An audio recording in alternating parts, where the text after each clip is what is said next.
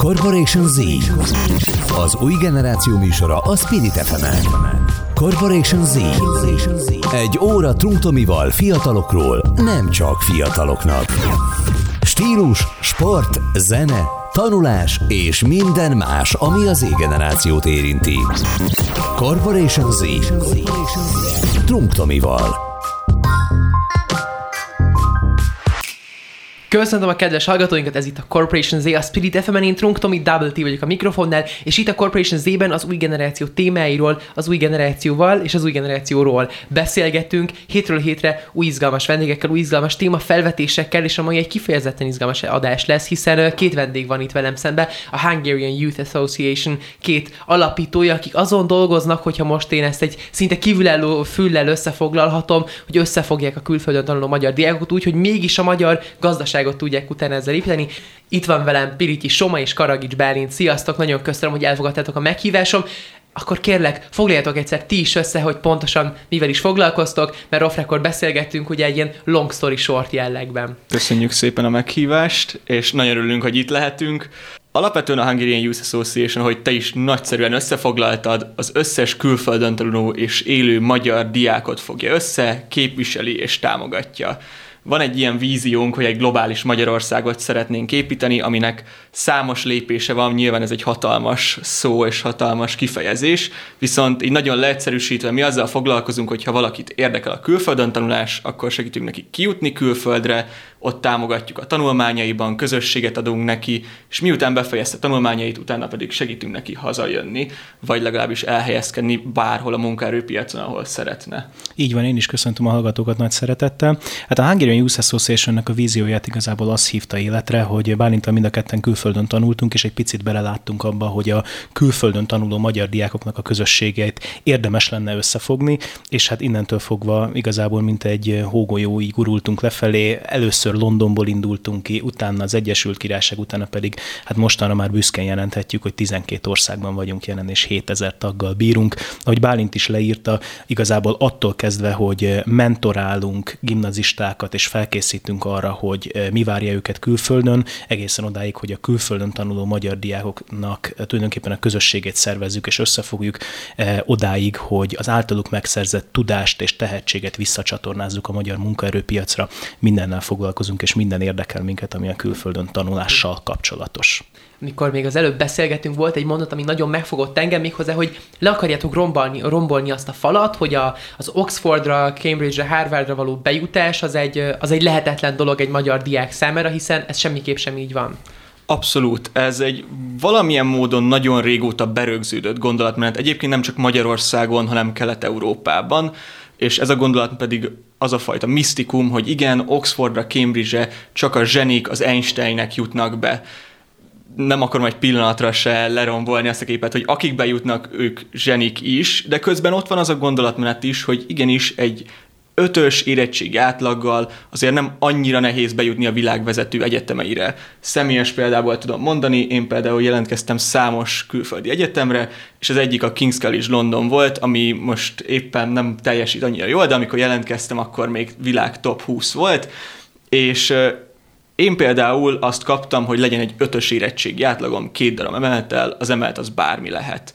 Szóval gyakorlatilag két nyelvi emeltel és egy ötös érettségi átlaggal simán ki tudtam jutni egy ilyen egyetemre, és számos olyan ismerősöm van, aki például Hollandiába tanul, Amsterdamba, ahol az összkérés annyi volt, hogy legyen egy érettségid, és akkor mi már fogadunk téged tárt karokkal. És ez a gondolkodásmód, ez az információ hiány, az, amit mi próbálunk megelőzni azzal, hogy tanítatjuk az itthoni magyar diákságot. Igazából ezt csak kiegészíteni tudom, mert én egy szakközépbe érettségiztem, és mégis négy diplomát szereztem az Egyesült wow. Királyságba, tehát kis túlzással tényleg azt tudjuk mondani, hogy erre bárki képes.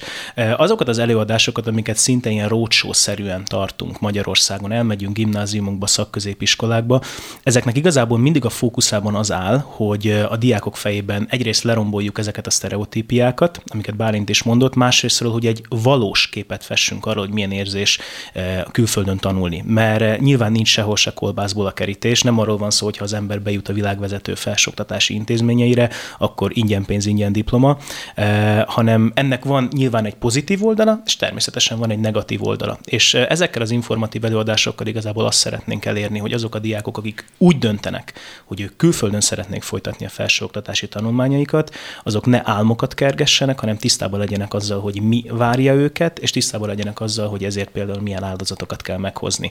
Vice versa, de vannak pozitív és negatív dolgok, és nagyon fontos szerintem ugyanúgy, ahogy rálátnak a magyar felsőoktatásra, hogy a külföldi felsőoktatással kapcsolatban is egy valós kép éljen a fejükbe, és ennek megfelelően hozzák meg a döntésüket. Ha már a valós képnél tartunk, nektek van személyes tapasztalatotok a top-top egyetemekről, külföldről, és szintén azért szorosan beleláttok a magyar, magyar felsőoktatási rendszerbe is. Valójában mekkora a tanulmányi különbség egy, egy magyar egyetem, és akár mondjuk egy, egy, egy angol top egyetem között? Tehát tényleg akkora, akkora a gát és akkora a nehézségi szintnövekedés, mint ahhoz sokan gondolják, ugye erről már beszéltünk, hogy ez egy nagy, ez egy nagy félelmi pont, és, és, egy, és egy tartózkodás, hogy azért azt, azt végigcsinálni az úgyse sikerülne egy magyarnak. Szerintem ez, ez alapvetően egy rossz hozzáállás, mert mi magyarok úgy vagyunk, hogy szeretünk állandóan méricskélni, azt mondjuk, hogy valami vagy jobb, vagy rosszabb. És általában ezeken az előadásokon akár gimnazistákhoz beszélünk, akár például egyetemistákhoz beszélünk, akik kint tervezik a mester vagy a pé há dé képzésüket. Mi mindig azt szoktuk mondani, hogy ez nem jobb vagy rosszabb, ez más.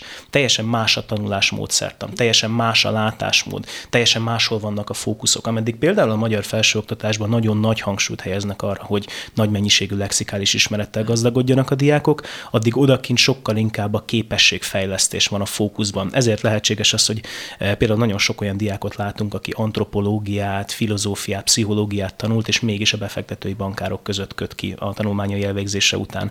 Ennek igazából mindnek az az analógiája, hogy megtanítják azokat a skilleket, hogy hogyan legyen valaki analitikus gondolkodó, kritikus gondolkodó, hogyan lássa a folyamatokat, és hogy ezt a fajta folyamatelemzést te a pszichológiában folytatod, vagy mondjuk a befektetői bankárok világában, ez igazából egy eszköztárnak a kérdése, és ezt az eszköztárat a későbbi munkaadód neked a kezedbe tudja adni. Tehát szerintem nagyon fontos azt elmondani, hogy nyilván a rangsorok az egy dolog, de ahány rangsor, annyi értékelés. Tehát most vannak ezek a nagyobbak, a The Times, vagy a kú es ranking, amiben ugye Cambridge, em i té, stb. Állnak elő. De szerintem ami nagyon fontos, és amire mi is törekszünk, az az, hogy mindenki személyesen megtalálja azt a fajta oktatásmódot, azt a tanulásmódszertant, ami hozzá a legjobban passzol. És lehet, hogy ez Magyarországon van, lehet, hogy ez Olaszországban van, lehet, hogy ez például Kínában van. Talán egyébként, ami ezt legjobban illusztrálja, az magának a, az egyetemi oktatásnak a felépítése. Ugye Magyarországon hogy működik az oktatás, bemész, ben vagy nyolc-tíz órákat is akár, folyamatosan óra követ órát, labor követ labort, és, és igazából nincs időd arra, hogy te az egyetemen kívül mással is foglalkozz. Az angol egyetemek ezt megfordították, és ők azt mondják, hogy negyven százalék az, amit te valóban bent kell, hogy tölts órán. Nekem például volt olyan fél évem, ahol összesen tíz darab kontaktórám volt egy héten. És ezen kívül te tanuld meg magadnak, készülj fel magad arra az órára, tanuld meg azt az anyagot saját képességeid szerint, plusz emellett, mondjuk ez megint csak egy plusz húsz százalék, és a maradék negyven százalékot pedig igenis töltsd olyan dolgokkal, mint mondjuk egyetemen kívüli foglalkozás, munka, szerezz tapasztalatot a világba, szerezz, használd azokat a képességeket, amiket mi itt megtanítunk neked, és, és innen adódik az, amit a Soma is mond, hogy olyan használható, applikálható képességeket adnak át, amik, amik utána a munka világában sokkal könnyebben adaptálhatóvá teszik a diákot. És, és ezért van tényleg az, hogy én is nemzetközi kapcsolatok diplomával most a mesteremen menedzsmentet tanulok, ami egy hatalmas ugrás volt, mégis a legnagyobb nyugalommal és könnyedséggel tudtam adaptálódni ehhez a szakhoz, mert, mert akár így a nemzetközi kapcsolatok social science-esebb világából át tudtam jönni egy pénzügyi világba is. És mit tapasztaltok azok a fiatalok, akik a ti közösségeiteknek a, a részei, um, hogyan boldogulnak aztán egy egyetemen külföldön a magyar oktatási rendszer után, hogyan tudják ezt a, ezt a váltást megélni és, és sikerre fordítani? Egyébként nagyon szeretik kint a magyarokat. Bálintnak ezzel kapcsolatban van egy nagyon mókás statisztikája, amit meg is hagyok neki, amit én elmondanék, az szerintem inkább abból áll, hogy nehéz hozzászokni ahhoz, hogy lényegében az idődnek a negyven százaléka szól csak arról, hogy te bent ülsz az órán, csinálod a zéhákat, írod az eszéidet és ehhez hasonló, és kvázi ez a hatvan százalék, ez arról szól, hogy felfedezd magad. Ez egy olyan váltás, amit szerintem sokaknak nehéz megtapasztalni, és sokaknak nehéz átállni rá. Mert ebben a hatvan százalékban te vagy az időd ura. Tehát egy normál angol egyetemen kettő-háromszáz darab úgynevezett society létezik, ami a Harry Potter and Quidditch Society-től kezdve egészen a pénzügy és befektetési bankári society-ig gyakorlatilag minden lehet. És neked kell eldöntened azt, hogy ebből a két-háromszázból te melyikhez csatlakozol, milyen irányba viszed tovább az érdeklődésedet, mi az, amit szeretnél kipróbálni. A lehetőségek száma az végtelen, és szerintem pont a kiváló magyar mondás, a bőség zavara egy-két diáknak azért megterhelő tud lenni.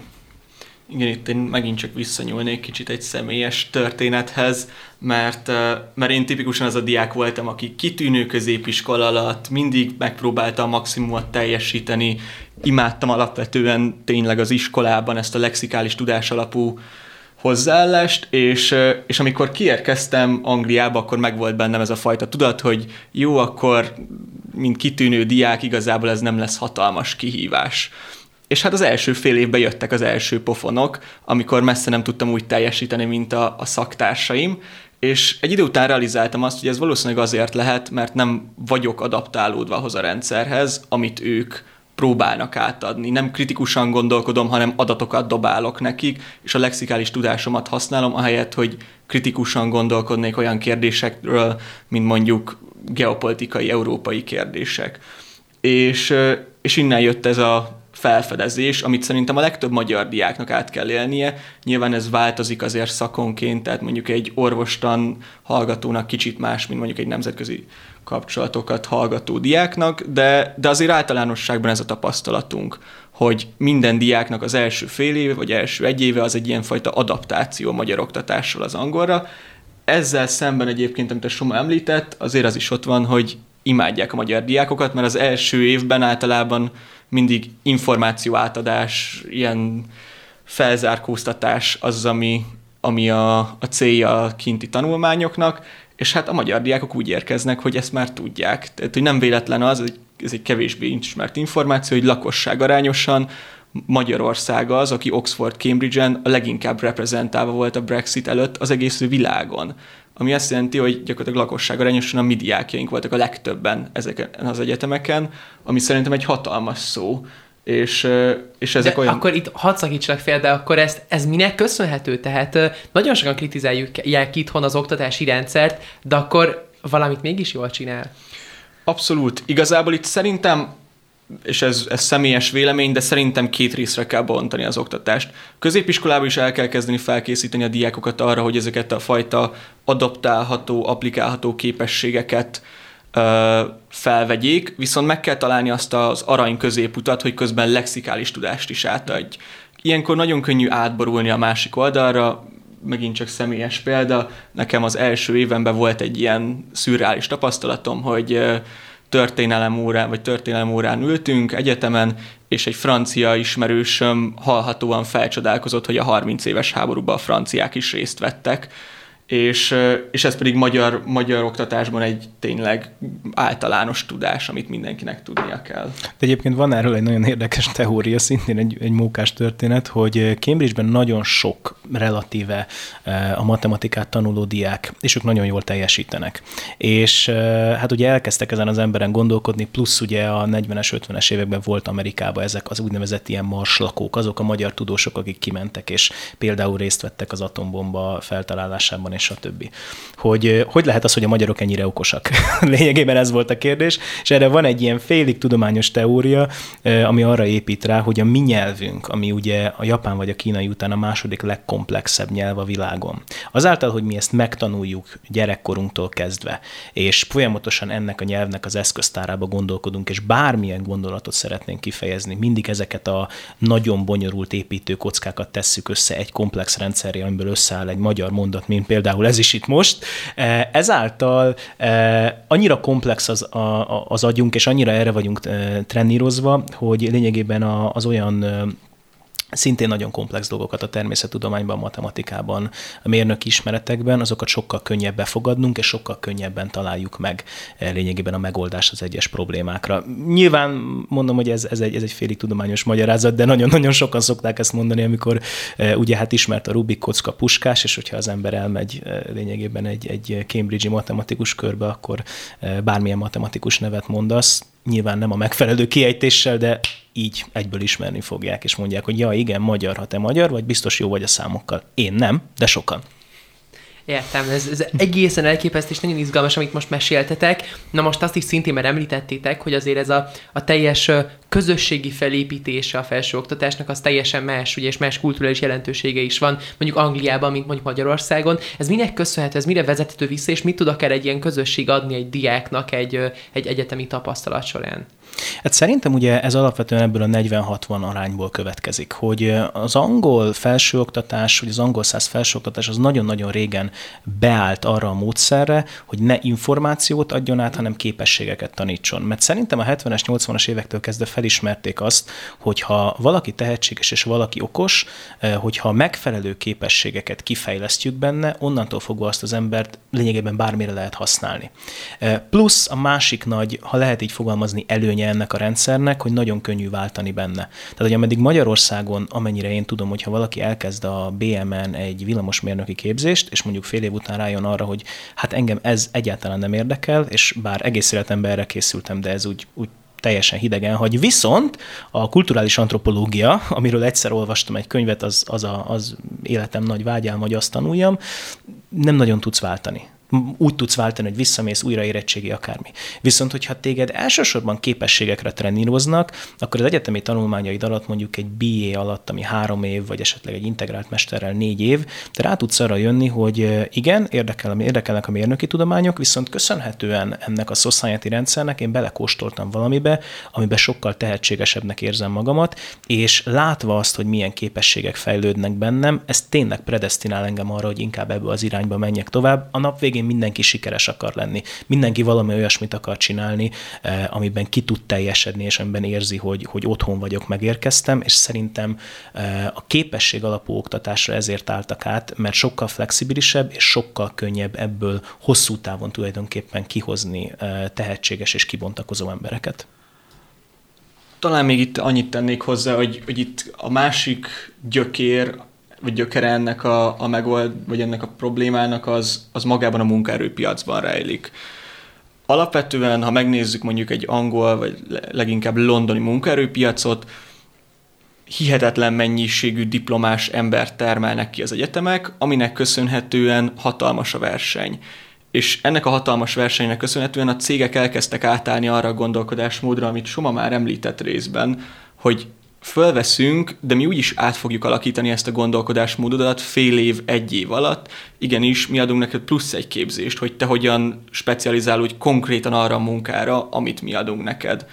És, és abban a pillanatban, hogy ez így kialakul, onnantól kezdve gyakorlatilag értékét veszíti az a fajta hatalmas lexikális tudás, amit te az egyetem alatt összeszedtél, mert innentől kezdve ők arra, fog, arra lesznek kíváncsiak, hogy te hogyan fogsz tudni adaptálódni az ő általuk adott pozícióhoz minél gyorsabban és minél hatékonyabban. És míg Londonban ez megvan, sok helyen azt tapasztaljuk, hogy itthon ez még nem feltétlenül alakult ki, vagy ha kialakult, az legtöbbször multinacionális cégeknél alakult ki. És ilyen szempontból nekünk ez hosszú távon célunk is, hogy egy ilyenfajta gondolatmenetváltást kialakítsunk Magyarországon a munkaerőpiacon, hogy az a tudás és innováció, amit külföldről összeszedtünk, az, az itthon is begyökeresedjen, és itthon is kialakuljon. Értem. Nagyon köszönöm, hogy mindezt elmondtátok. Ugye itt még felismerül akár még egy magyar kutatónak a neve, hogyha azon gondolkodunk, hogy akár itt az emberi hálózatoknak a relevanciája és mennyire elő, előjön, ugye Barabási Albert Lászlóról beszélünk, de akár ugye Janosov Milan barátommal már beszélgettünk is erről a témáról itt, a, itt ebben a műsorban, aki szintén egy világszerte elismert kutató. Na de ez most csak egy külön kis gondolatfelvetés volt. Nagyon sok kérdés van még benne, nagyon sok téma, ötletem van még, erre még szerencsére lesz húsz percünk egy rövid szünet után ezeket átbeszélni. Nagyon köszönöm, hogy eddig is válaszoljátok. Nagyon szor a kérdéseimet, és hihetetlen gondolatokat, és, és adatokat is, és, és, és érdekességeket osztotok meg velünk, úgyhogy néhány perc is visszatérünk, a Hungarian Youth Association alapítóival beszélgetünk itt a Corporation Z-ben. Corporation Z. Az új generáció műsora a Spirit ef emen. Corporation Z. Egy óra Trunk Tomival fiatalokról, nem csak fiataloknak. Stílus, sport, zene, tanulás és minden más, ami az Z-generációt érinti. Corporation Z. Trunk Tomival.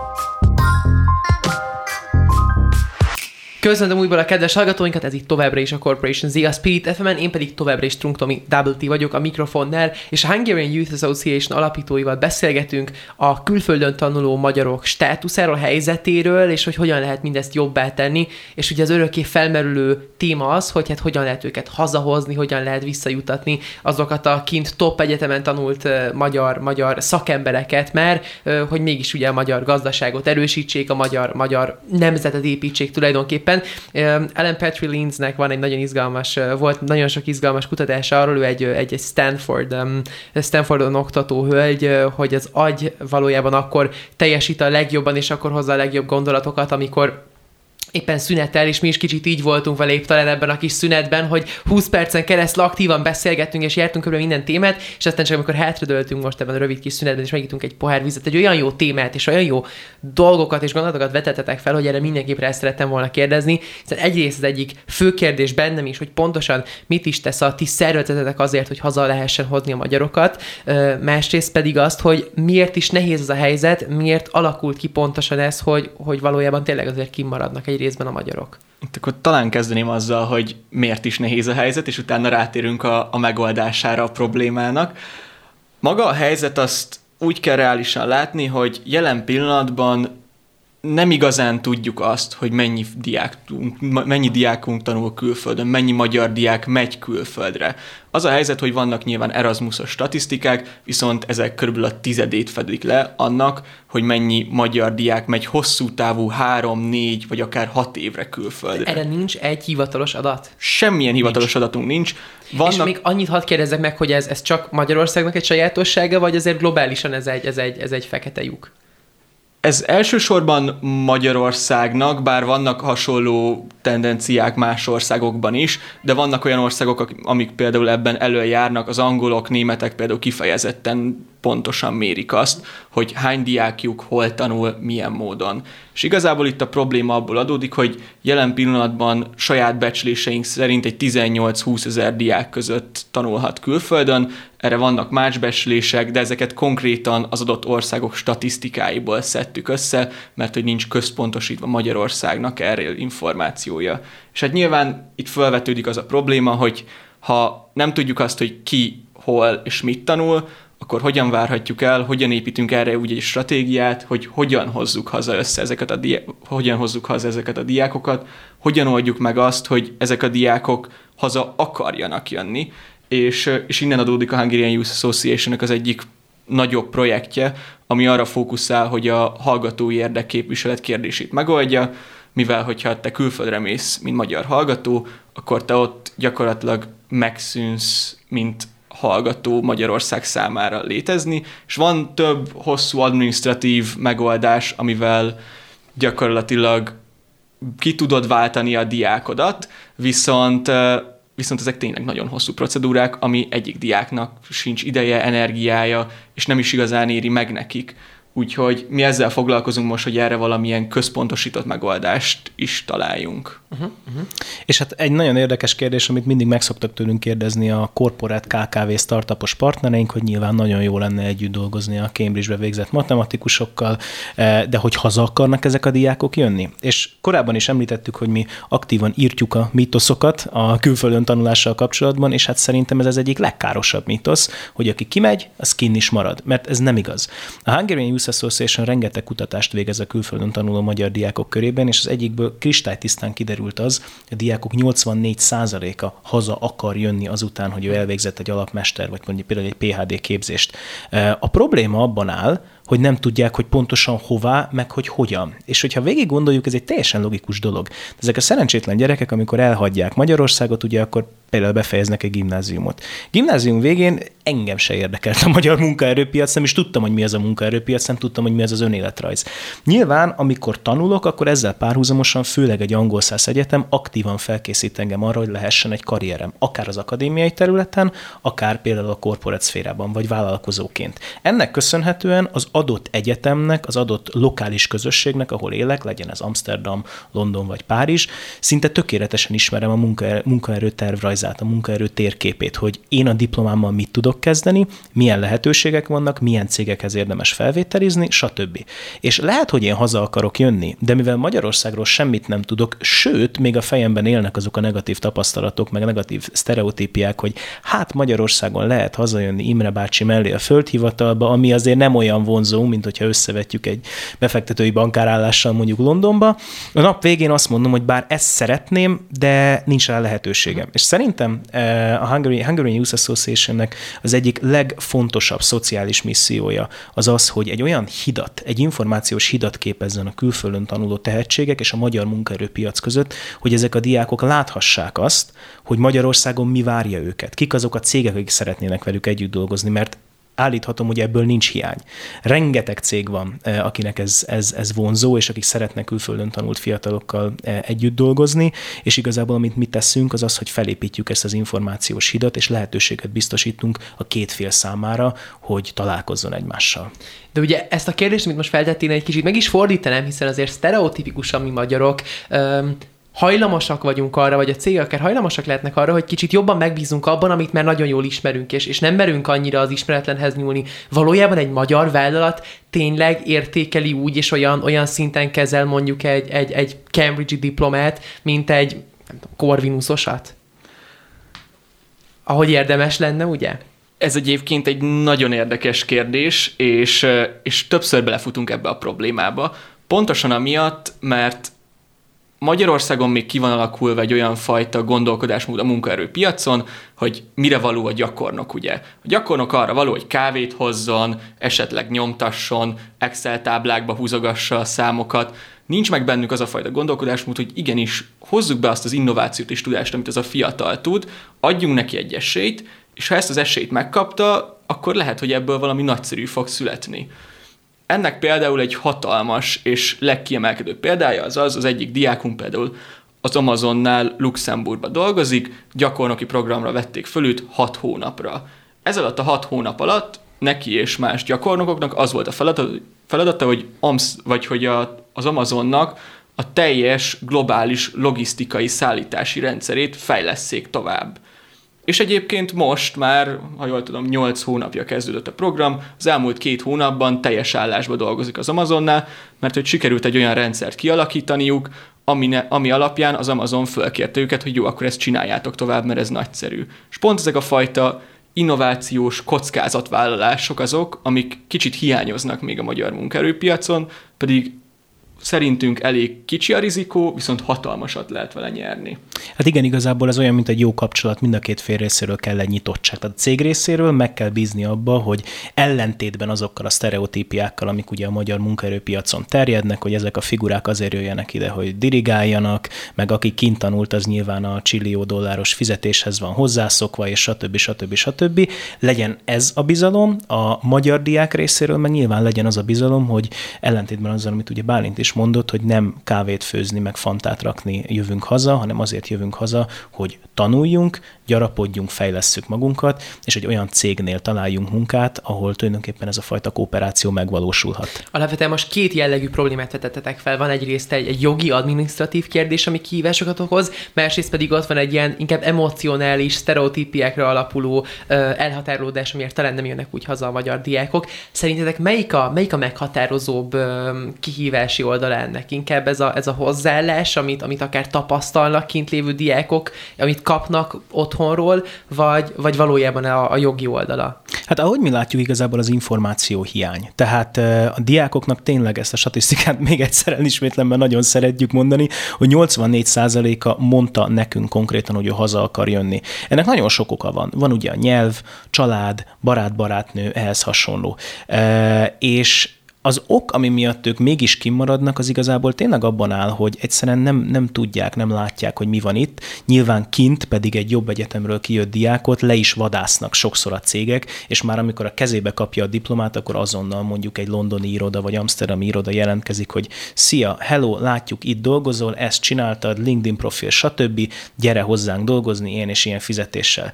És a diák hiába azt mondja, hogy hát oké, okay, átgondolom, na nézzük, mi van a magyar munkaerőpiacon, elkezdi nézni, de nem találja, nem látja, beleütközik a jogi korlátokba, és a végén azt mondja, hogy oké, okay, hát itt a lehetőség, megragadom. És tulajdonképpen ezt próbáljuk mi egy picit kiegyensúlyozni azáltal, hogy megmutatjuk, hogy mik a lehetőségek, hogy amikor ő döntést hoz, akkor egy megfontolt és megalapozott döntést tudjon hozni. Nem hozunk haza senkit lasszóval, az nincs a kezünkbe, de viszont abban hiszünk, hogy minden ember megérdemli azt, hogy egy megfontolt döntést tudjon hozni a jövőjéről, hogy ő Magyarországon szeretne dolgozni, vagy nem. Itt egy kicsit talán még átkötném a generációnkkal való problémához, vagy a generációnknak a gondolkodás módjához, ha már itt ebben a műsorban tudtunk beszélgetni, és, és arra átfordítanám, hogy igazából azt látnunk kell, hogy a magyar diákok gondolkodásmód szempontjából nem annyira különbek a teljes Gen Z generációtól.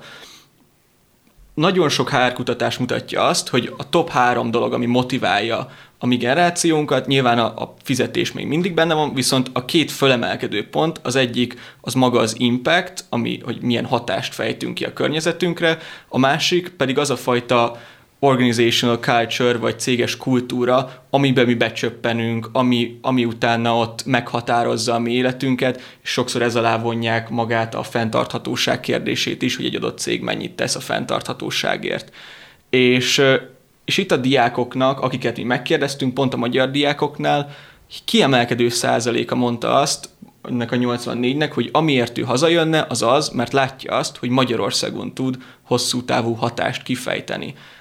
Senkinek ne legyenek tévhitei, a legtöbb országban megvan az a fajta üvegplafon, hogy egy adott szint után te már külföldiként nem fogsz tudni tovább emelkedni a létrán. Igenis, egy francia flash, egy francia vállalatban a menedzsment szintnél magasabbra már nem fogsz kerülni, tehát különböző executive vagy felsővezetői vagy ilyesmi pozíciókba már nem fogsz tudni bekerülni, mert franciák csak franciákat fognak fölvenni. Az angoloknál dettó ugyanez megvan.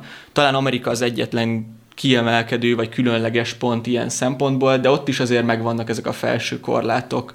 Úgyhogy azt látja a legtöbb magyar diák, aki külföldre megy, hogy igenis Magyarországon van az a hely, az az előrelépési ráta, ahol te a legnagyobb hatást ki fogod tudni fejteni, akár lokálisan, akár globálisan. Hm. Ez nagyon jó, hogy felhoztad, hiszen én is, én is sokszor hivatkozom uh, erre a kutatásra előadásaimban, hogy valójában ez a generáció az első, ami az úgynevezett purpose-t, mert a profit fölött, vagy a, a, a financiális uh, javak fölött kezeli, és ugye az identitásoknak a, a kérdése a, sokkal meghatározóbb lett valójában, mint, mint valaha volt korábban. Hú, ez még egy olyan nagy külön téma, amiről aztán még egy adást tudnánk beszélgetni, abban biztos vagyok, de egy dologról mindenképp szeretnék még beszélni. Most frissen tartottam egy előadást um, a tizenöt Seconds Festivalon, Ausztriában tízezer ember vett részt, egy, egy óriási, óriási konferencia volt, és volt egy nagyon nagy sikerű előadásom, és hát tulajdonképpen a két konkrét, direkt impulzus az előadás után én, mint ugye tizennyolc éves fiatal előadóként, furakalapban, szemüvegben, de ugye márka stratégiai, márkaépítési témákról beszélve, az első kérdés az volt az előadásom végén egy a kommerciális űrutazást kutató és fejlesztő hölgytől érkezett, hogy én tervezek egyetemre menni, mert azért ugye már a manapság a, a, a menő fiatalok, akik, akik sokra viszik, mert nem is mennek egyetemre, és utána pedig fel is kértek uh, direkt az előadás után egy, egy osztrák egyetemre előadni, és ott állt előttem az egyetemi professzor, és azt mondta, hogy nehéz helyzetben vannak nagyon, hiszen, hiszen valójában ez, ez az egyetemi trend kicsit kezdtelen lemenni ennél a generációnál, hiszen már mindent tulajdonképpen meg lehet tanulni, um, a sok-sok forrásból, ami, ami a rendelkezésünkre áll. Én nagyon egy klasszikus gondolkodásrác vagyok, nekem mindenképp nagyon fontos az egyetemi út és az egyetemi karrier, de mégis kíváncsi vagyok arra, hogy ti hogy látjátok, akik direktben dolgoznak ugye nagyon sok magyar egyetemista fiatallal, ez egy jelenlévő trend, hogy tényleg kevésbé akarnak már szerintetek a magyar fiatalok, vagy általánosan az új generáció egyetemre menni? Hát ugye azt, azt mindenféleképpen látni kell, hogy egy dropout generációban élünk. Tehát hogyha most megnézzük a Terranosztól kezdve, ami mondjuk talán nem a legjobb példa, de Steve Jobs, Bill Gates, gyakorlatilag Zuckerberg, mindenki egy vagy két évet lejárt, és utána dropout. És emiatt az emberekben lehet az a, az a szerintem egyébként, de ez az én véleményem fals percepció, hogy az egyetem az valójában nem jó semmire. Én igazából négyet végigjártam közülük, és ez alapján én nekem az a gondolatom, hogy lehetséges az, hogy amit te ott megtanulsz, azt nem fogod direktbe kamatoztatni. Viszont van két ok, ami miatt szerintem megéri egyetemre járni. Az első, ez egy olyas valami, amit nem tudsz az online kurzusokból megtanulni, nem tudsz elsajátítani, nem tudom, az utcán vagy bárhol, ezek a kapcsolatok.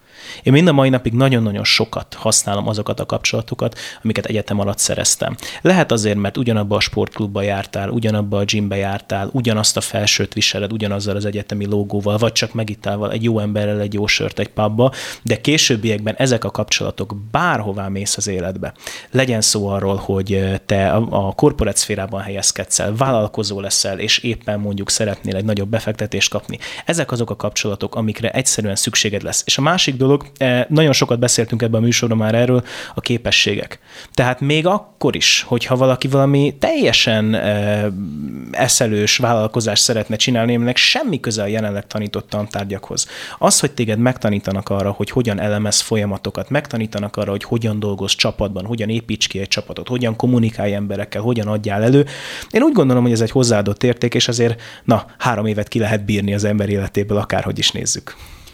És ugye a ti igen. kapcsolatotok is csak az első kapcsolati pontra visszautalva ebből indult ugye az egyetemi, egyetemi útból. Így van, így, így van, van, így van. Én... De régen volt. Igen, igazából erre a gondolatmentre talán az egyik professzoromnak a szavaival reagálnék ugyanígy, aki úgy köszöntött minket a London School of Economics Management szakán, ami jelen pillanatban ugye a világ első management szaka, hogy fölment a színpadra, körbenézett, és az első szava az volt, hogy hú, srácok, de sokat fizettek ti a Google meg a YouTube helyett. és, és igazából utána végigvezette, hogy valójában az, amit mi ott meg, tudunk, meg fogunk tanulni tudás szempontjából, az tényleg YouTube-on, Google-on mindenki kereshető és megtalálható. De az, amit ő át fog adni nekünk, az két dolog. Az egyik, hogy olyan kapcsolatokat fogunk szerezni, mint Soma is mondta, amiket sehol máshol nem tudnánk megszerezni, és igenis élőben ezek a kapcsolatok még sokkal jobban megmaradnak, mint online. A másik pedig, hogy olyan fajta kritikus gondolkodásmódot fog adni, amit utána bármilyen szituációban, bármilyen témában vagyunk, mit tudunk majd applikálni, felhasználni. És igazából... Főleg, hogy bocsánat, semmiképp sem akarok felbeszakítani, csak szerintem itt az a kritikus gondolkodásmód, ahogy most ugye YouTube-ról és Google-ról és hasonlókról beszélünk, mint, mint edukációs források, azért, azért különösen releváns, hiszen azért az látható fenoména a digitális térben, hogy ilyen kis echo chamber-ökbe visszaesünk, és, és ott azért nehéz egy idő után egy kritikus gondolkodást majd kialakítani, hogyha, hogyha visszaverődik hozzád a saját gondolatod. De folytasd, kérlek. Abszolút. Igazából pontosan ez a, a, a célja és a mondandója neki is, hogy eljutottunk egy olyan világba, ahol az internet felerősíti a hasonló gondolkodásmódú embereknek a hangját feléd, és ilyenkor hajlamosak vagyunk beleesni abba az ilyen, nem tudom, biztonságos pszichológiai kis bubarékunkba, hogy igen, mindenki azt mondja, amit én, látom, hogy az interneten mindenki ugyanúgy gondolkodik, akkor én miért kezdenék el megérkezném el megkérdőjelezni azt, amit én gondolok. És igazából itt pont ezt tanítják meg, és az angol oktatás ebben nagyon jó, hogy minden egyes gondolatmenetre, vagyis minden egyes eszének, minden egyes dolgozatnak egy célja van.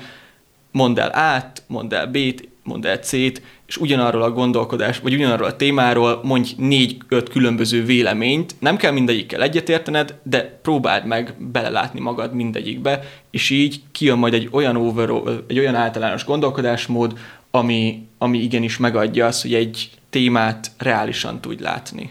Nagyon köszi ezeket a gondolatokat, amiket megosztotok velünk. hogyan tud egy fiatal csatlakozni hozzátok, aki most esetleg hallgat minket, külföldön tanul, vagy akár a szülei hallgatják, és tudják, hogy a gyerek külföldön tanul, hogyan tud részévé válni a Hungarian Youth Association-nek?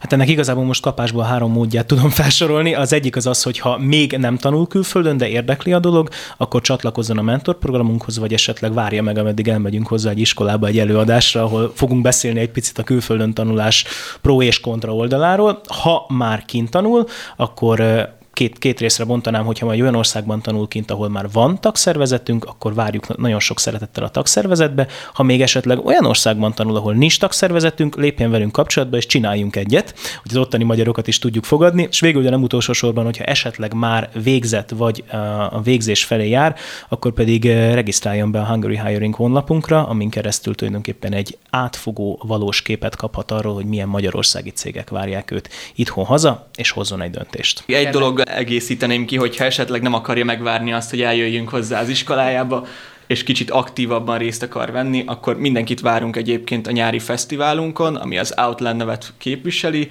és ez az összes külföldön tanuló diáknak megrendezett, és külföldön tanulás iránt érdeklődő diáknak megrendezett fesztivál, kicsit a, a külföldön tanulás ünnepének is hívjuk, És, és ott tud találkozni. Már kint tanuló diákokkal tud találkozni, olyan cégekkel, partnerekkel, akik érdeklődnek a külföldön tanulás iránt, és hát nyilván este pedig egy kicsit feloldódottabban tudja megismerni a, a külföldön tanulás titkait, vagy éppen más különböző érdekes témákat. Én erre mindenki csak motiválni tudok, nagyon köszönöm, hogy itt voltatok velem, Soma és Bálint. Kedves hallgatóink, önöknek pedig nagyon köszönöm a megtisztelő figyelmüket. Én Trunk Tomi és Double T voltam a Corporation Z-n, a Spirit ef em-en. Visszatérünk jövő héten egy új adással, addig is visszahallgatható ez az adás minden streaming platformon, Spotify-on is természetesen, és hallgathatnak minket bármikor online a double-u double-u double-u pont spirit f m pont hu-n. Addig is a viszonthallásra. Köszönjük szépen. Köszönjük. Ez volt a Corporation Z, Corporation Z. Trunk Tomival, a Spirit ef em-en.